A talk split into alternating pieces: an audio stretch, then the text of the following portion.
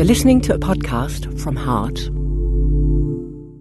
Welcome to this Heart podcast. Uh, my name is Michael Marber. I'm an academic cardiologist uh, based at King's College London, and my companion for the interview uh, is Michel Ovize, who is a cardiologist based in the University of Lyon and is one of the pioneers in clinical proof of concept studies to demonstrate the phenomenon of reperfusion injury in the human heart.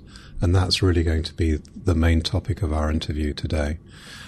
So, Michel, reperfusion injury has been around for a very, very long time. Mm-hmm. In principle, it's a very, very simple concept, but I still get the impression that many people find it difficult to understand.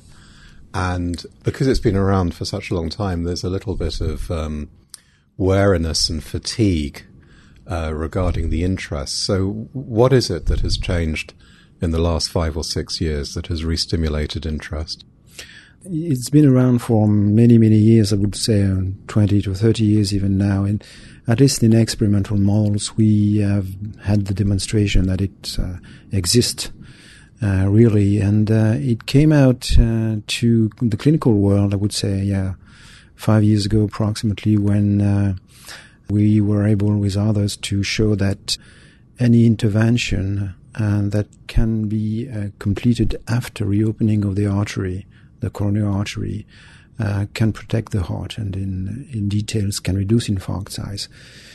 And you're right, it's, uh, it's not still in the mind of cardiologists and PCI cardiologists simply because they have been so focused on the reperfusion as quick as possible on the coronary artery of patients.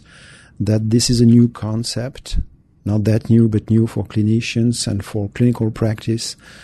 And it takes time. It takes time to have your mind ready to do new things and new intervention and to to help patients recover. So there is a, a component of infarction, ultimate infarct size, that isn't just due to the duration of ischemia, but is due to added injury at the moment of reperfusion. And that's what the proof of concept studies have shown. What was also shown um, and discussed this morning was the very, very tight relationship between the duration of chest pain symptoms and ultimate infarct size that was seen originally in the randomized controlled trials of thrombolysis. It came across very, very clearly this morning using MRI late gadolinium, gadolinium enhancement for infarct size analysis, and T2 edema imaging, where again duration of symptoms show that the late gadolinium enhancement, the infarct component, mm-hmm. as duration of symptoms increases, approaches the area at risk, the edema component, mm-hmm. and there's no benefit.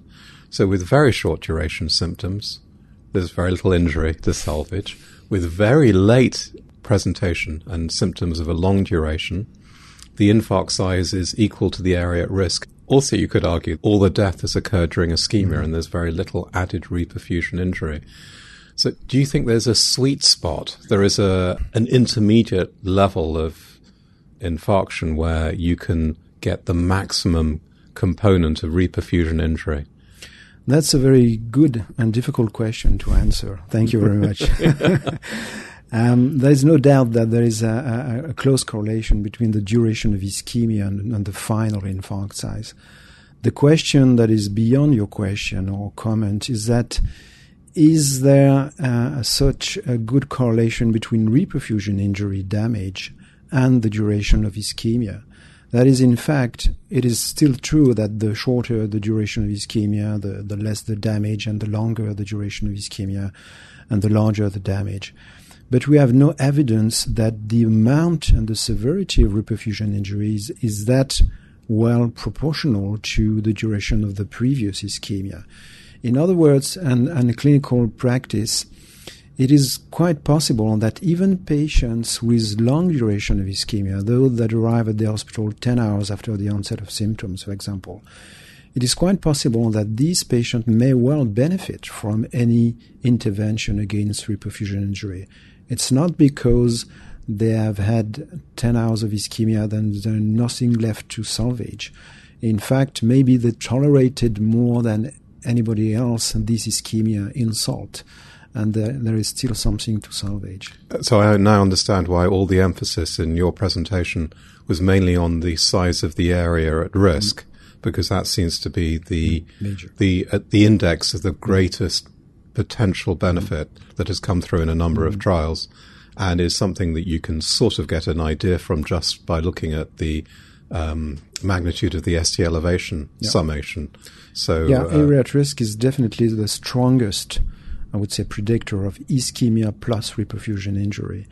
And uh, but the, as as I said before, maybe the tolerance of a, a given patient to ischemia damage and, and the relation between the duration of ischemia and the, the, final damage is also dependent on, for example, comorbidities and age, diabetes, uh, hyperlipidemia, hypertension, etc. So um, there may be well important differences among patients that may explain uh, good responders or poor responders to any intervention against reperfusion injury. So, if you were to try and predict the evolution of these interventions, so you have been obviously intimately involved in um, proof of concept studies looking at post conditioning, mm-hmm. repetitive uh, periods of ischemia at the moment of reperfusion, and uh, in use of cyclosporin um, as a pharmacological pharmacological adjunct at reperfusion to reduce injury.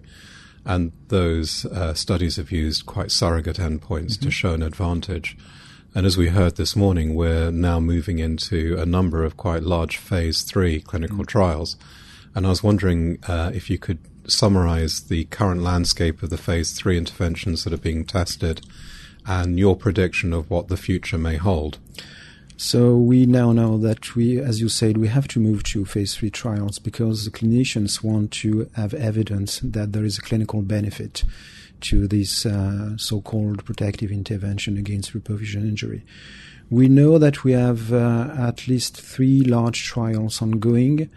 Um, there is one in uh, the UK called the, the ERICCA trial, in which um, conditioning of the heart is uh, com- performed by cuff inflation on the arm during the ischemic period and in order to uh, limit, attenuate reperfusion injury. There is one trial in in Denmark, I believe, that is also looking at uh, PCI post conditioning to see whether this uh, um, brief uh, occlusion and reperfusion by the, the, the angioplasty balloon may improve clinical outcome. And on our side in France and soon in Belgium and Spain, we started uh, last year a trial looking at the effect of cyclosporin on uh, clinical uh, outcome. So we as you know, it takes time, and uh, maybe in two uh, or three years from now, we'll have the answer on that. We have uh, we started in April last year, and we have about uh, 350 patients. And the target and number? The target is um, been close to 1,000. So, so the other thing that came across, which was inter- I found interesting this morning, was that um, the departure from the uh, traditional MACE mm-hmm. that we're all very used to, in trials of antiplatelet agents or antithrombotics, because this is, a, I mean, the idea here is that this you're only treating uh, the myocardium and the distal coronary mm-hmm. segment uh, beyond a stenosis with, say, post conditioning.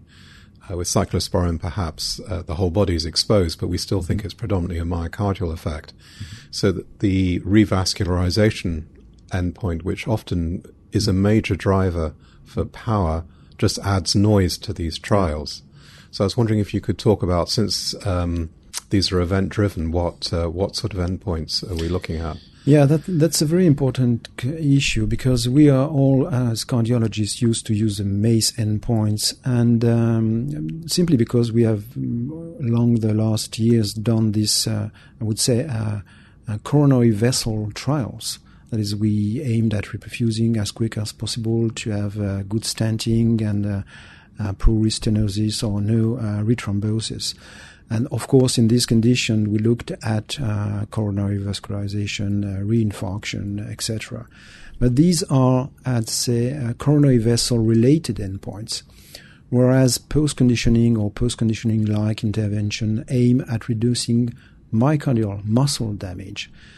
And so, if you uh, include in your endpoint any coronary vessel event, it doesn't mean anything. That, No. that will uh, that will dilute the data, uh, drop the statistical power of your study because there is no reason why post conditioning or cyclosporine may affect revascularization or rethrombosis or, or whatever But uh, coronary how- event. But how do you collect? I mean, it's just how do you get the number of endpoints without including revascularization? Is that substituted with a more meaningful endpoint, cardiogenic shock, for example, that you may believe that? I mean, the, the infarct size uh, and the, the, the myocardial damage related endpoints are, are infarct size per se, LV remodeling, uh, hospitalization for heart failure, mortality. So you have to cope with that. So they're, they're so you can combine you can combine all these endpoints and try to have a sufficient power. sufficient power, which is difficult. and um, to go back to my earlier question about your prediction of the future landscape, um, so you know there is a lot going on at the moment of a primary PCI. Wh- what do you feel will come through? I think it's big hope. Uh, the, this post conditioning and, and reperfusion injury uh, uh, target is very, very important. I would say that uh, we have made a lot of uh, uh, progress for the last two decades on coronary endpoints. And now we know that we have uh, a lot to save and to salvage in, in the muscle.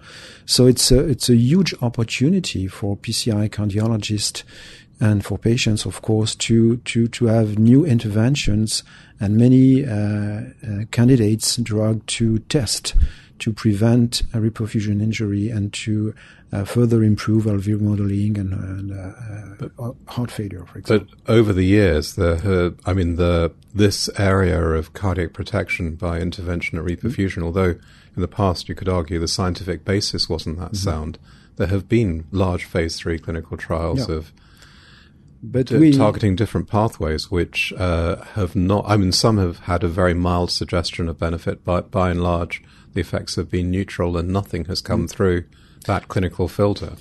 This is true, and this uh, sort of deserve the the cardioprotection uh, area and the idea that we can uh, still uh, fight reperfusion injury. But in fact, when we look back uh, and from what we know now from the pathophysiology of uh, of uh, acute myocardial infarction and reperfusion injury that we didn't know at that time, so we I think we better know how to design trial in order to be able to show uh, that any intervention has an effect or not.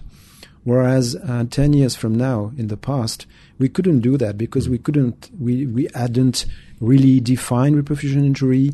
We didn't exactly know how to design trials, whilst now we know that we have a time window very short. We know that we must measure area at risk by uh, good techniques, that we have to exclude patients with coronary collaterals, that we should in- inject the drug sufficiently early before reperfusion, etc., etc. So we have improved the design of the trials. So, th- an, a greater understanding of the basic science, better mm. surrogate mm. endpoints in the proof of concept studies, have you think provided the filter to de-risk these uh, Exactly. large phase three clinical trials? Exactly. So, the, the likelihood of success is greater, Yeah. but definitely not guaranteed. I No, think it's not guaranteed, of course.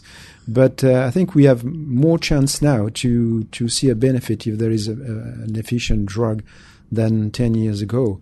And uh, I would also add that uh, uh, although we are at a, at a time where we transfer to the patients all that, we still need to have strong basic science studies because we need to have more uh, uh, more candidates, pharmacological targets.